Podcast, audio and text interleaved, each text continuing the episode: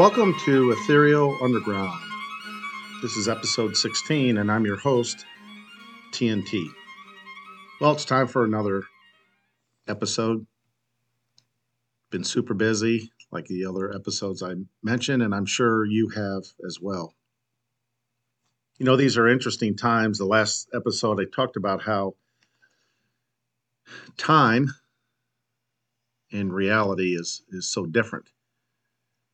In my case, growing up in the 70s, high school in the 80s, as I begin my life, and the time that I had, the, the framework and, and the pace of society was much different. As explained in the previous episode, technologies, the advent of cell phones,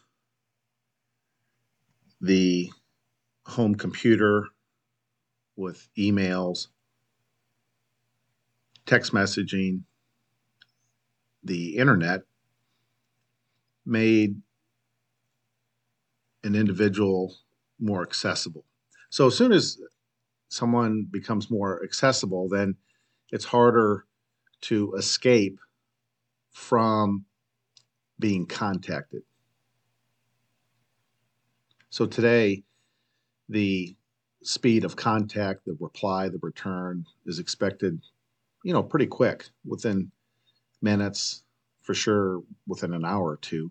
And in the 70s and 80s, not to repeat the last episode, but you had half a day, maybe three days, especially if it was mail for responses. So that gave you more free time. Or if it's not free time, it gave you more as far as your schedule to respond and anticipate or behave in a manner that's expected of you. So if you had a customer and the customer expects some type of action or response, you know, in a three day period, and you were within that time limit, no big deal. Today, can you imagine going three days without responding to a customer, a client that you might have? They'd wonder what happened. So that's what I mean as far as time being sped up. And that goes even for children.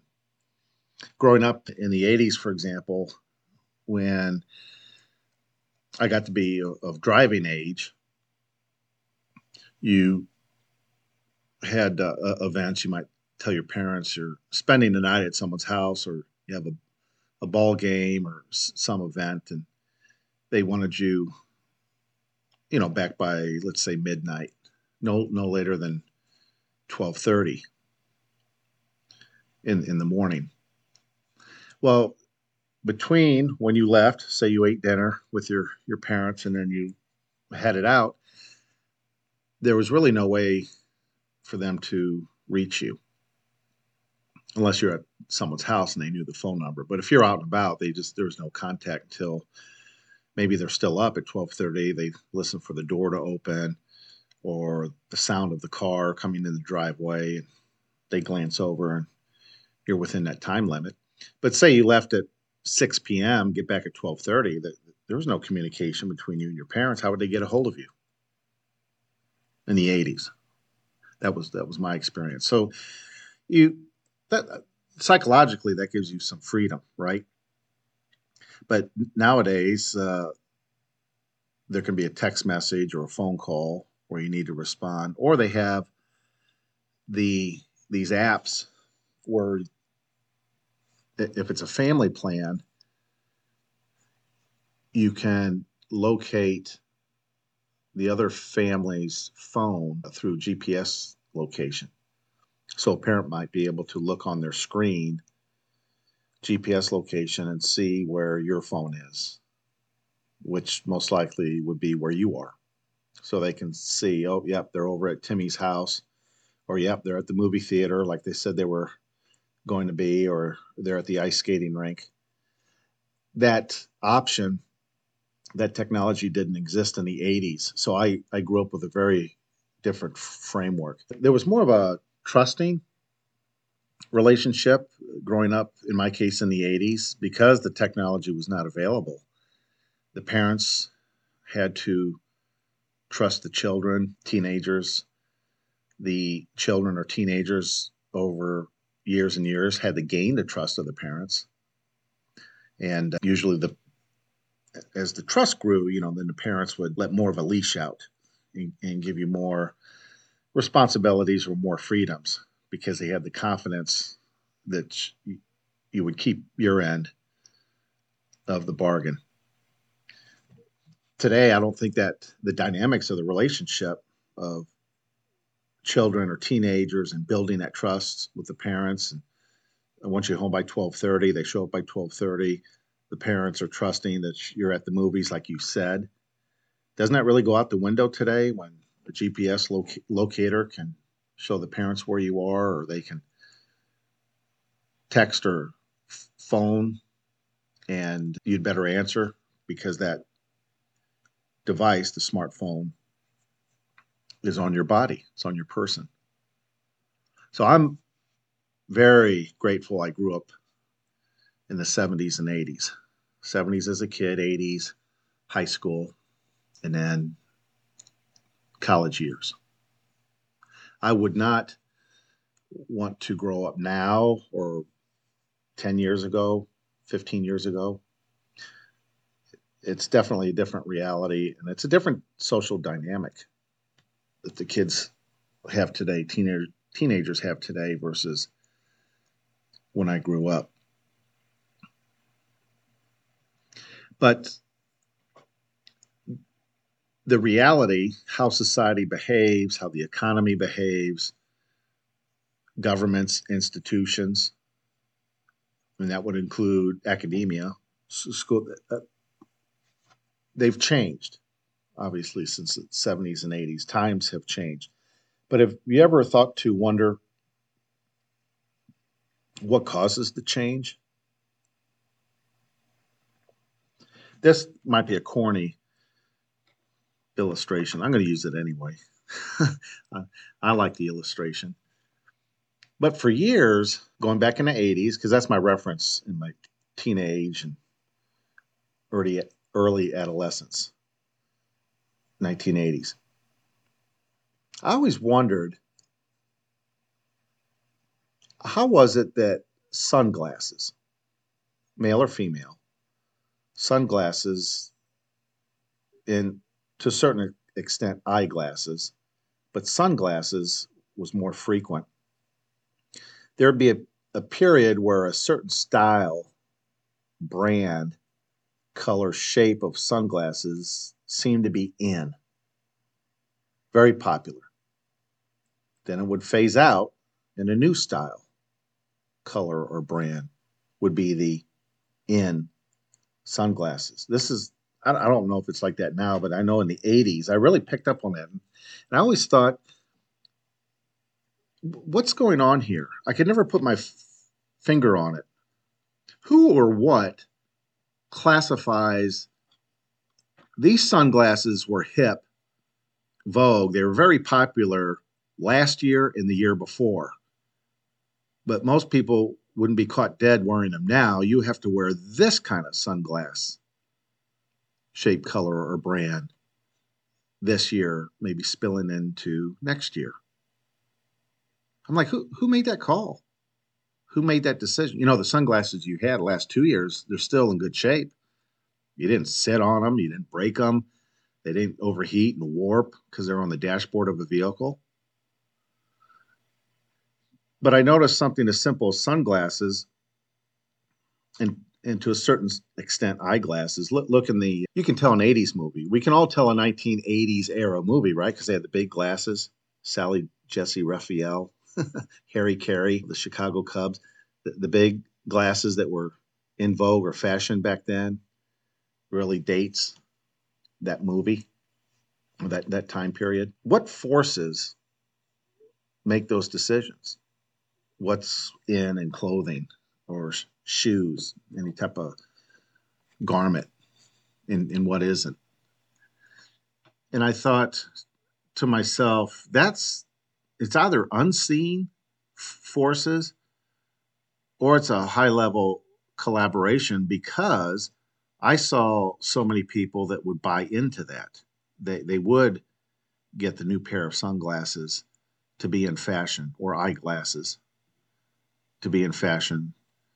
Get rid of a certain sweater or type of blue jean because it's not in fashion anymore, even though it's still in good shape.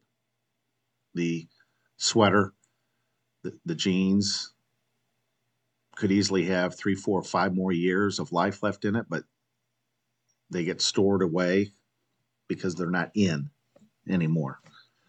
So there's some type of hidden peer pressure and there's marketing that gets the majority to acquiesce to what is and as a teenager i'm like this is crazy. I who or whatever it was it, as a teenager let's say 17 18 19 20 21 that, that time period of my life i i thought well it's it's these fashion groups say out of new york and and marketing and they're trying to increase sales of sunglasses. So they have the ability to, to leverage yeah you don't want to wear these sunglasses anymore buy these new one th- this new style. So i thought well okay this is a source of revenue. I don't know if it's several modeling agencies or marketing agencies working in concert with one another but they seem to be successful in, in their agenda, but I always resented that. I, I thought I'm not going to let some Yahoo or some firm out of New York tell me to get rid of sunglasses that are perfectly fine, they're functioning, there's nothing wrong with them, and discard them to get a new style. Screw that. Who, who are they to, to peer pressure or influence me? I'll, I'll get a replacement if I break them or they fall off in a lake and I can't get them because the lake's too deep, and the water's too murky, yeah, then I buy a new pair. But as long as I have the pair that's functioning, I'm not going to acquiesce and buy a new pair out of pressure. Well, I realized that that type of thinking, the personality that started to really become manifest 17, 18, 19, 20 for me, that I became rarer and rarer. That all what I would term back then, I didn't know any better. What I called friends. I look back, they were more associates than friends, but I thought they were friends. Back to friends and coworkers, I realized very few thought like I did, and most of them would have gotten rid of that pair of jeans because it's not in anymore and got gotten a different pair of sunglasses or eyeglasses, or they wouldn't wear that sweater. Whatever, you you get the point. Well, going back a little bit earlier in the 70s, and I'm getting to a point, so it's not like I'm reminiscing. Who who wants, who cares about my life and background? I, I don't want to bore the listening audience, but in the 70s, growing up, grade school and up up to junior high, but let, let's say grade schools, six to 12, 13, somewhere around there. I always noticed that the kids in the neighborhood that I always by default was kind of the leader of the group. I, I would get the kids together to play flag or touch football, wiffle ball, kickball, hide and go seek, whatever it might be, or let's go bicycle riding. Because if I didn't, everyone like would be shrugging their shoulders. I don't know. What do you want to do? I don't know. What do you want to do? And no one made, no one did anything until I came along and said, "Hey, let's do this. Let's make two teams. Jimmy, you're over there. Stacy, you're over there. We'll alternate boy, girl, boy, girl. We'll, we'll either be uh, red flag, blue flag, or you guys go first. We'll be in the outfield if it's kickball or wiffle ball. Uh, to, to get activities going in the subdivision all through the 70s. So there weren't many kids like my personality where there was say three of us and then we're competing with each other where all three of us have ideas one says flag football the other says kickball the other says hide and go seek and then we're jockeying for position trying to win the other kids and some type of democratic vote as to does everyone want to do hide and go seek versus kickball versus flag football. I never had two other versions of me. And this is, you know, this would be large subdivisions where there's 30 to 50 kids within walking distance and reasonable in, in that age group. Lar- that's large, large community, 30, 40 kids. And obviously some weren't feeling well or they had homework, they weren't there. So out of the 30, 40 kids, you always had at least 20 available to play something. Two teams of 10, let's say. I never had competition. I never had another kid my age or near my age that was competing for organizing the group. I don't want to necessarily mean being the leader, but by default, it might have seemed that way because I never did it from that motive that I wanted to lead the kids. I just did it because if someone didn't, nothing would have been organized. We would have been staring at each other all day. And I had a time limit. I had to be in by dinner time and I wanted to have fun.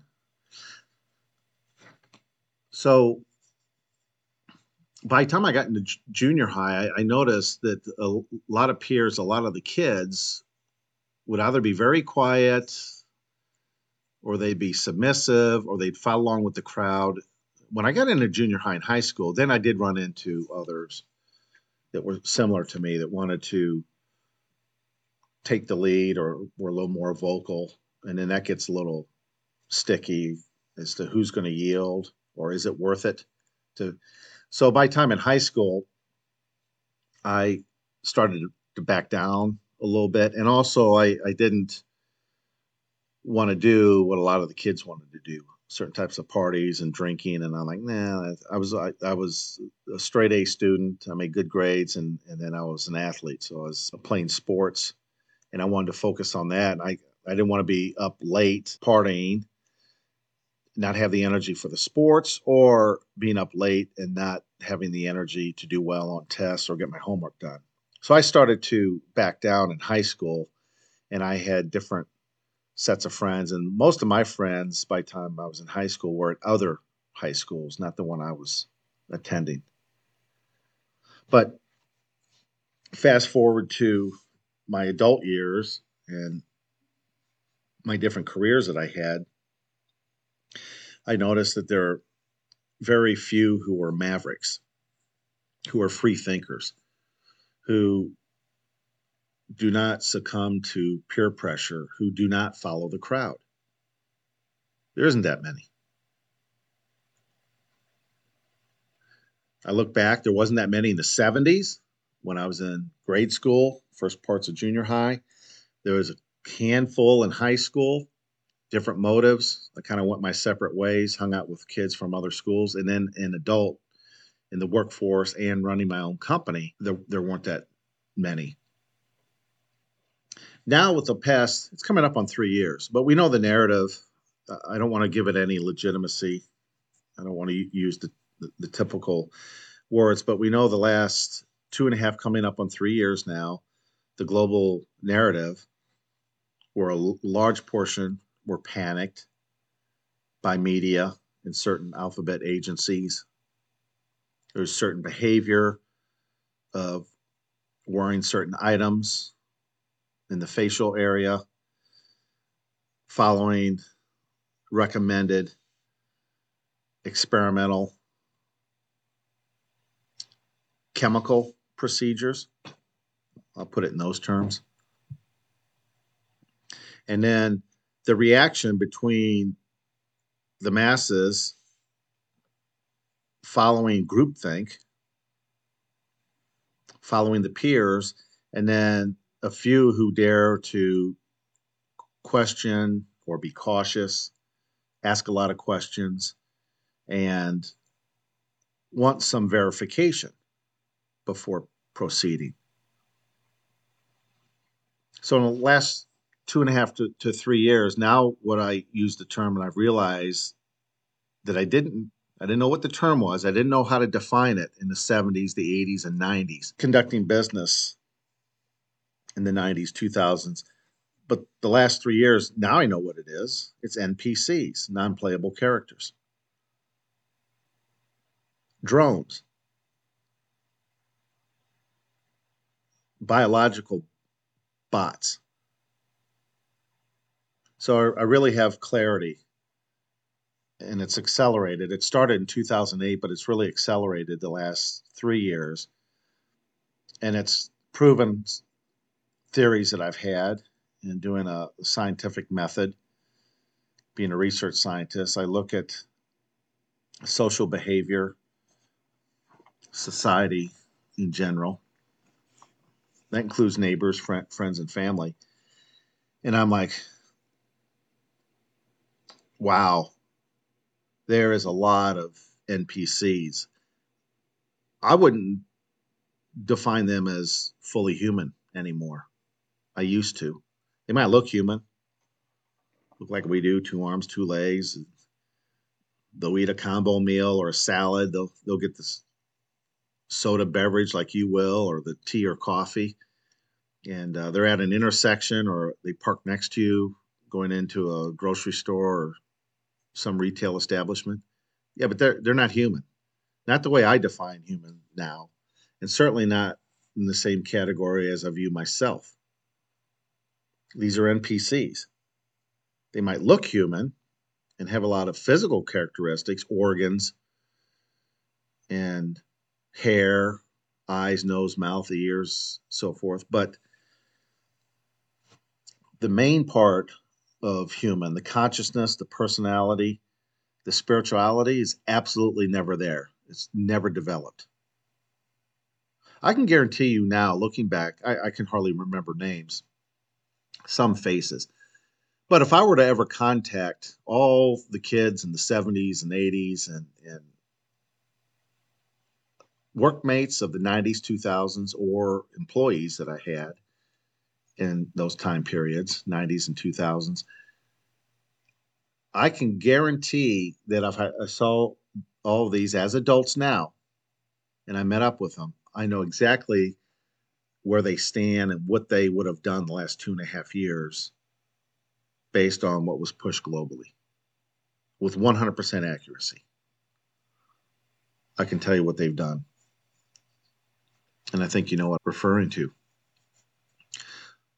So now I'm leaning towards the question. It's there's very few like me. If you're like me listening to this podcast, then you know there's very few like you. And it's getting worse. As time goes on, there will be less and less like you and me. So to me, that brings some stresses and anxieties because I'm realizing just how many billions with a B, how many billions are NPCs. They're not really human. I think to a large extent, we all potentially had that opportunity from birth, and the majority have not exercised it. They suffer from arrested development. They're chasing plastic and leather. They're not spiritual. They haven't consciously evolved. They don't have deep wisdom and knowledge. They're constantly changing their sunglasses and the type of jeans that they wear. So they're going one direction and they're being led by the technocracy, those that manipulate society. And we know the different categories. I don't know. I don't care to know. There's no need to know like specific families or names or who cares you can probably list some, but there's so many that you, we don't know. And the, the ones at the highest tier one, you never see in public. They're very elusive. We, we might be familiar with second, third tier, but not first tier. As we become more of a more a minority, I don't know if the system engineers, those at the top, will try to hunt us down, identify us because we're a threat to the system they want all NPCs if they're not killing them off. And a person who is really human and is advanced as much spiritually as physically, that's a threat to their ideology, their world system order that they're trying to obtain. That wouldn't surprise me if they want to identify and just get rid of people like you and me. The second question I have is since we're such an extreme minority and everyone else seems to fall in an NPC category, what's going on? I mean, is this is this holographic existence what we call life is this one big simulation? Is it a very advanced, complicated video game where it's somewhat rigged? But it's rigged in an aspect to see how the few, like you and me, how we behave and how we react. And it's being observed. Notes are being taken. It's being recorded in a massive more than galactic library.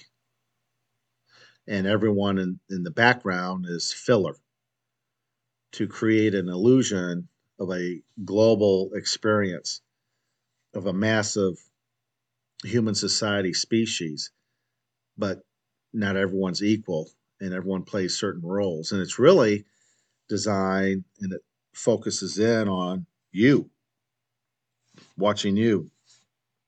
And then there's a separate series that focuses on me and watches me. And we thought that all of us are in the same, have the same stresses or the same human species, and we're not. It really gets bizarre if you do a deep dive and think about how reality works. And, you know, what's weird is if you're describing giving deep thought about immediate family members like is it possible that your mother and father my mother and father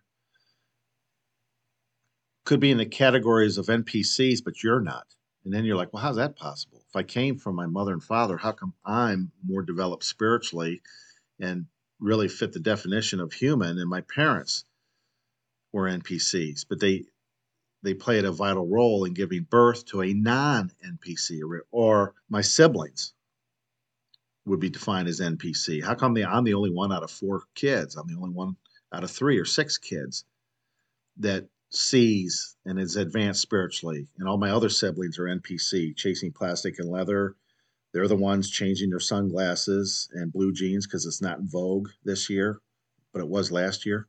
And then you're like, how'd that happen? Out of five kids, I'm the only one. That also gets bizarre. Or you have children. And let's say in this illustration, you and your husband, or you and your wife, are you'd be classified as human. You see all this. You're spiritual. You're kind of in tune. The two of you are in tune. You see the same things. You're not going along with the program. But your children, who could be 16, 17, 18, or in their 20s, early 30s, and your children are NPCs. But as parents, you're not. You're like, how's that happen? There, there's there's some strange concepts what's going and it's it's getting more strange each year to where my mind is racing thousands and thousands of miles per hour trying to make sense of all this and what's going to happen to us who have grown spiritually and continue to grow how do we negotiate and navigate this giant video game with the vector, the trajectory that we're on now, and everyone else, the majority that we're in contact with is a completely opposite direction. How, how does that work? I think it was kind of cloaked, let's say in the 70s, 80s, 90s, where the spiritually advanced could commingle and function with the NPC but I think it's impossible now. And it certainly will six months, a year, year and a half, two years from now. There's no way.